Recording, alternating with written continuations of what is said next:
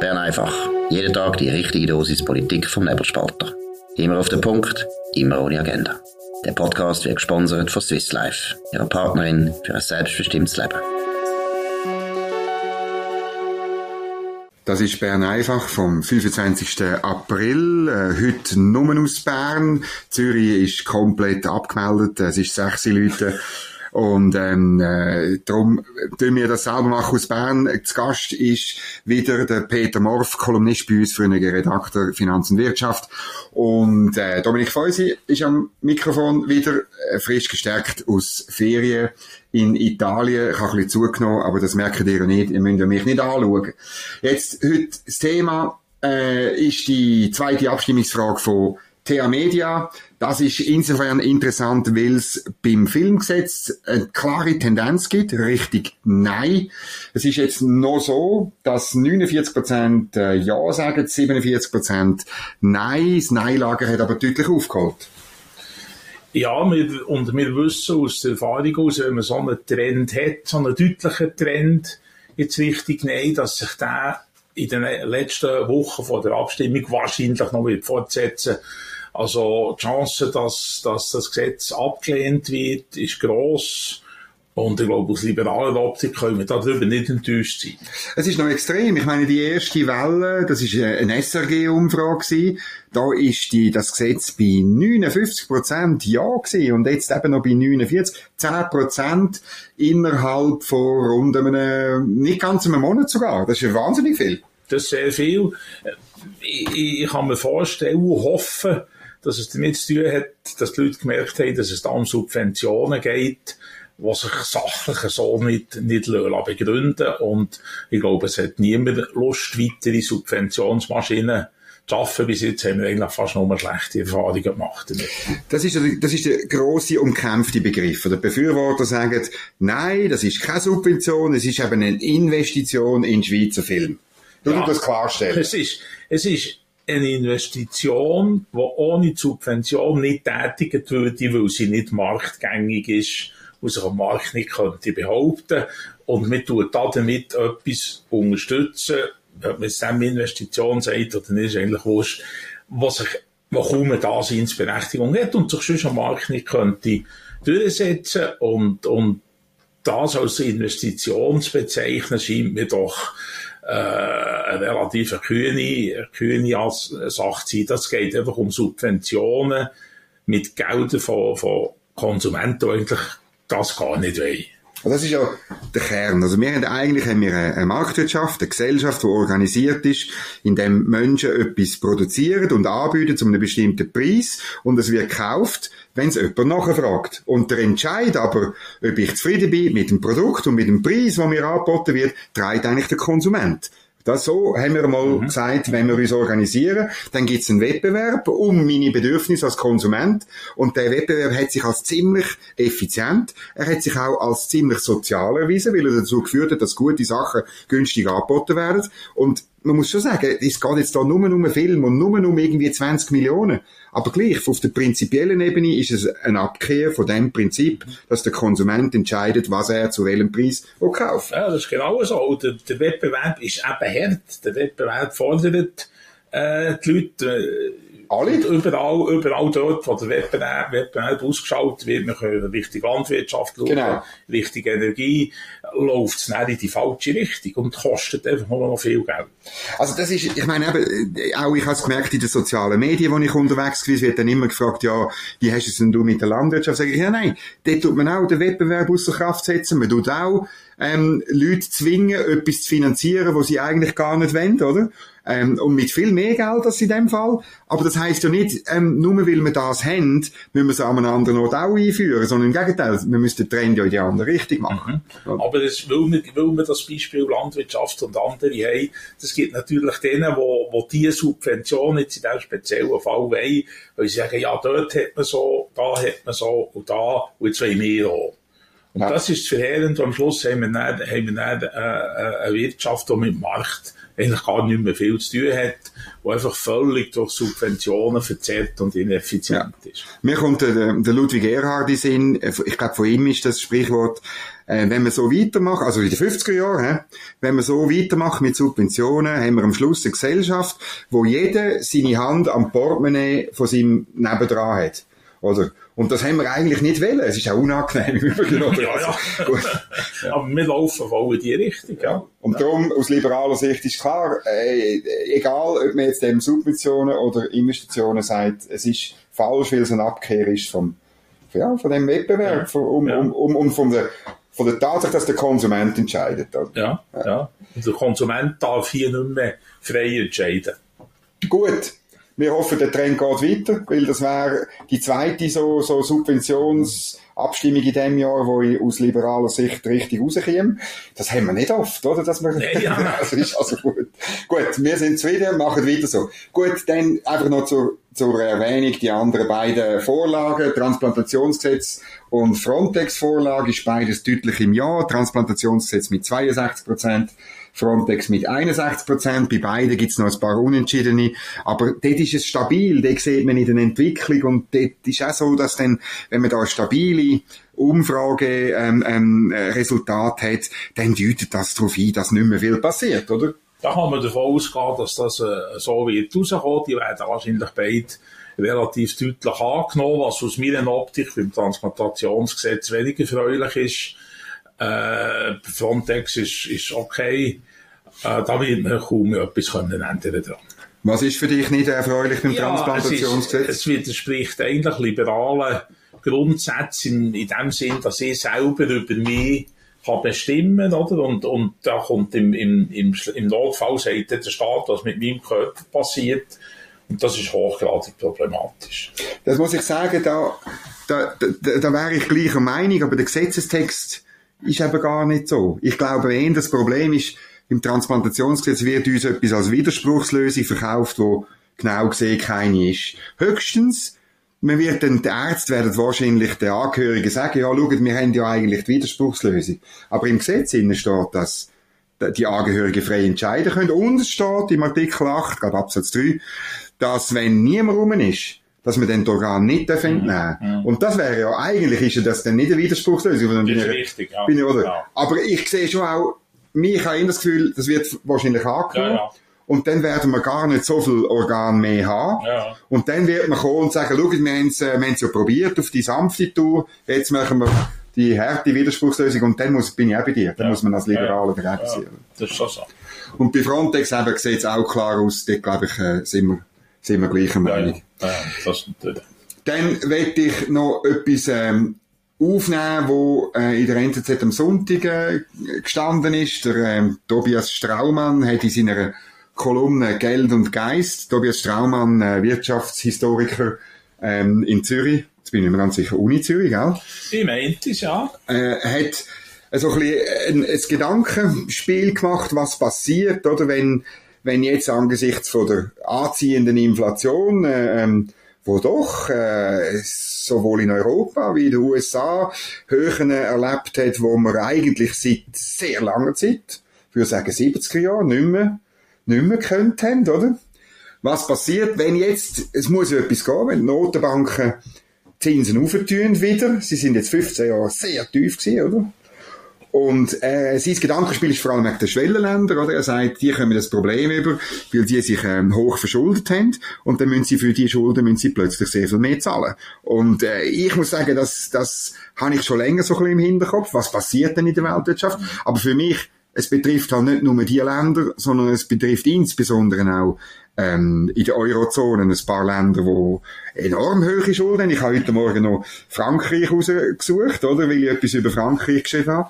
Ich meine, die sind auch bei 115% vom Bruttoinlandprodukt, oder? Über 3.500 Milliarden Perspektive übernächstes Jahr. Ja, was ist dein Kommentar? Jetzt zeigt sich, dass die künstlich tief gehaltenen Zinsen fundamental falsche Anreize gesetzt haben. Sie haben eben letztlich zu der Überschuldung geführt, die du gesagt hast. Und man redet ja schon lange davon, dass man aus dieser extrem expansiven Politik hätte raus müssen. Die Notenbanken haben sich da immer gewehrt dagegen. Die erste, die wo einen Schritt in die Richtung gemacht hat, ist das Fed in den USA, aber wahrscheinlich zu wenig weitgehend. Und jetzt hat man die hohe, eine anziehende Inflation. Und wenn man jetzt mit den Zinsen raufgeht, was man muss früher oder später, dann tut es weh. Dann tut es weh, weil man zu lange das hat laufen lassen. Und die Schweizer Nationalbank wird nicht darum herumkommen, da auch Zinsschritte zu machen. Vielleicht ein bisschen mit der nötigen Verspätung wie immer, weil man jetzt hier ist die Inflation noch nicht dramatisch am Anziehen. Aber das ist eine Frage von Zeit, das wird auch hier kommen und dann wird es auch hier genauso wehtun wie den anderen Enden. Wie ist das? Viele von diesen Staatsschulden sind doch relativ langfristig, oder? Also, das heisst aber, dass die höheren Zinsen nicht vom ersten Tag an gezahlt werden von diesen Ländern, oder wie geht das? Nein, das schon nicht. Aber sie kommen dann früher oder später, schlagen sich das durch, dann müssen sie zahlen. Und dann wird es ganz schwierig. Und übrigens auch für die Private, die sich verschuldet haben, aufgrund von dem extrem tiefen Zinsniveau. Also jetzt, was im Immobilienmarkt in der Schweiz passiert, hat das sehr viel mit dem zu tun. Also das wäre meine nächste Frage. Also man hat immer gesagt, durch die tiefen Zinsen haben wir auch insbesondere in der Schweiz ein Stück in den Immobilienblasen, weil Menschen sich etwas gekauft haben, sich hoch verschuldet haben, eben zu tiefen Zinsen, wo sie sich eigentlich nicht können leisten können, wenn die Zinsen 5% hätten. Ja. Das ist einer der Hauptgründe, warum es 2008 in den USA zu der Immobilienkrise kam, die weltweite Finanzkrise ausgelöst hat. Damals haben ganz bewusst die Zinsen tief gehalten. Und Fannie Mae und Freddie Mac haben das gesamte Volk mit Immobilien ausstatten, mit Eigenheim, was sie nicht finanzieren konnten. Man muss nochmal sagen, das war ein politischer Entscheid gewesen, oder? Alle, die sagen, 2008 hat der Kapitalismus und die Marktwirtschaft eine Krise verursacht. Nein. Es war ein politischer, gewollter Entscheid gewesen, dass Leute Häusle kaufen in den USA, wo sie sich nicht leisten können. Und sobald es ein bisschen angezogen hat, jetzt klopft. Und das war letztlich Politikversagen gewesen und nicht Marktversagen. Ja. Marktversagen könnte man dann vielleicht dort sagen, dass die gewisse Banken wirklich nicht genug von diesen Finanzprodukten in Umlauf bringen konnten, die nicht sauber sind gerechnet. Ja, und die Bewertungsfirmen, Standard and Poor's und so weiter, haben auch sehr lange ziemlich gute Bonität diesen Produkten gegeben, obwohl Schrott war. Oder? Ja, also das ist genau so. Oder? Und man hat die schlechten Kredite noch ein bisschen verwurstet mit guten und so, dass man es nicht mehr gemerkt hat, was drin ist. Man hat die Risiko rausgerechnet. Ja. Und das ist dann verheerend rausgekommen. Ja. Aber am Anfang steht das Politik. Aber würdest du sagen, dass man wieder ähnliche Probleme reinkommen könnte?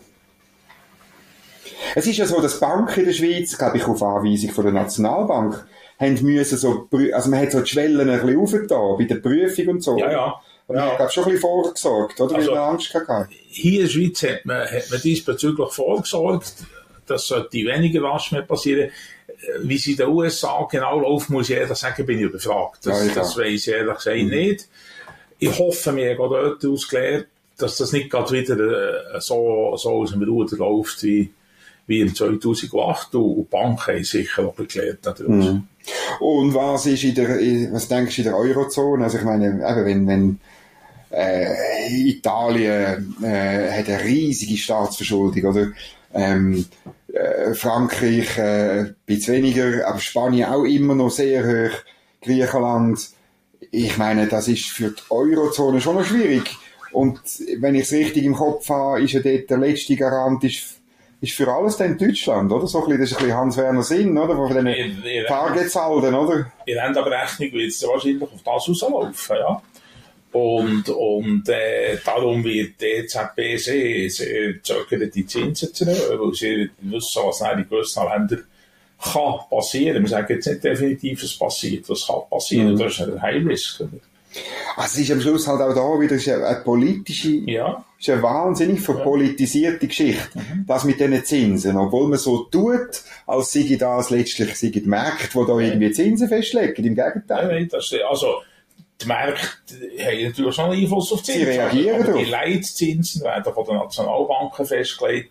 Und wenn die Schweizer Nationalbank einen Minuszins definiert, der Zins einfach auf Null unten, oder? Der passiert so gut wie nichts.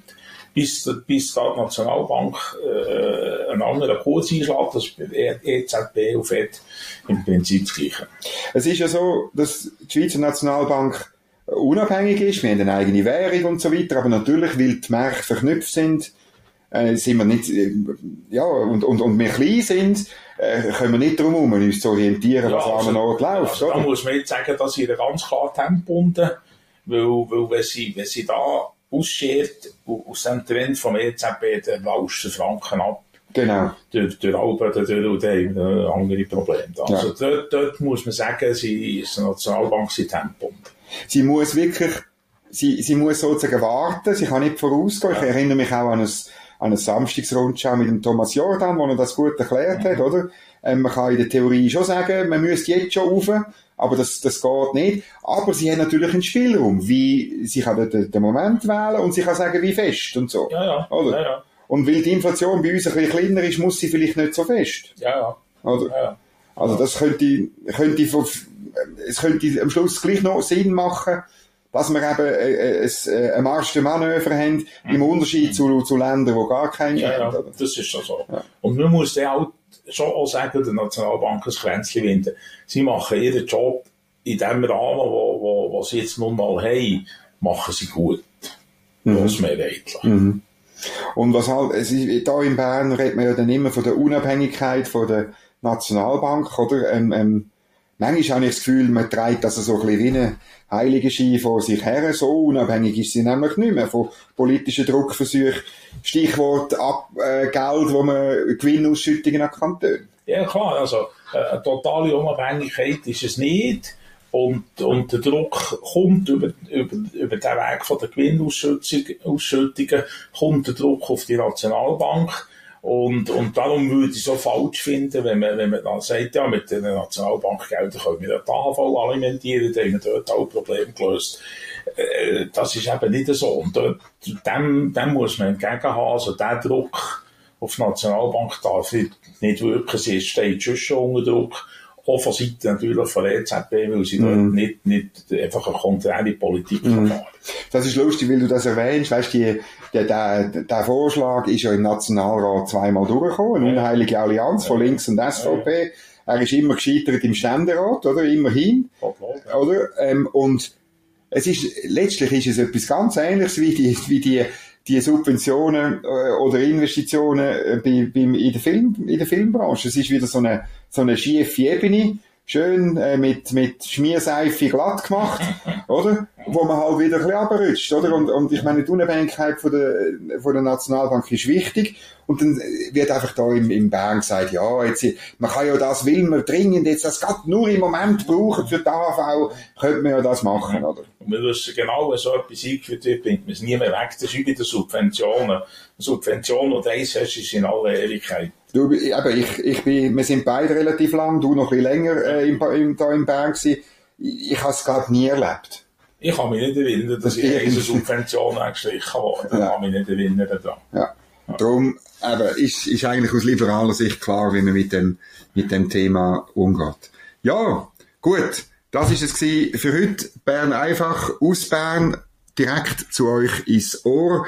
Danke fürs Zuhören, fürs Ausharren, für Feedback, für Lob, für Kritik.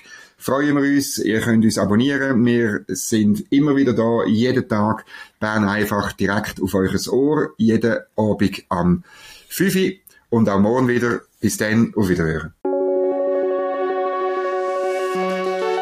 Das war Bern einfach, immer auf den Punkt, immer ohne Agenda.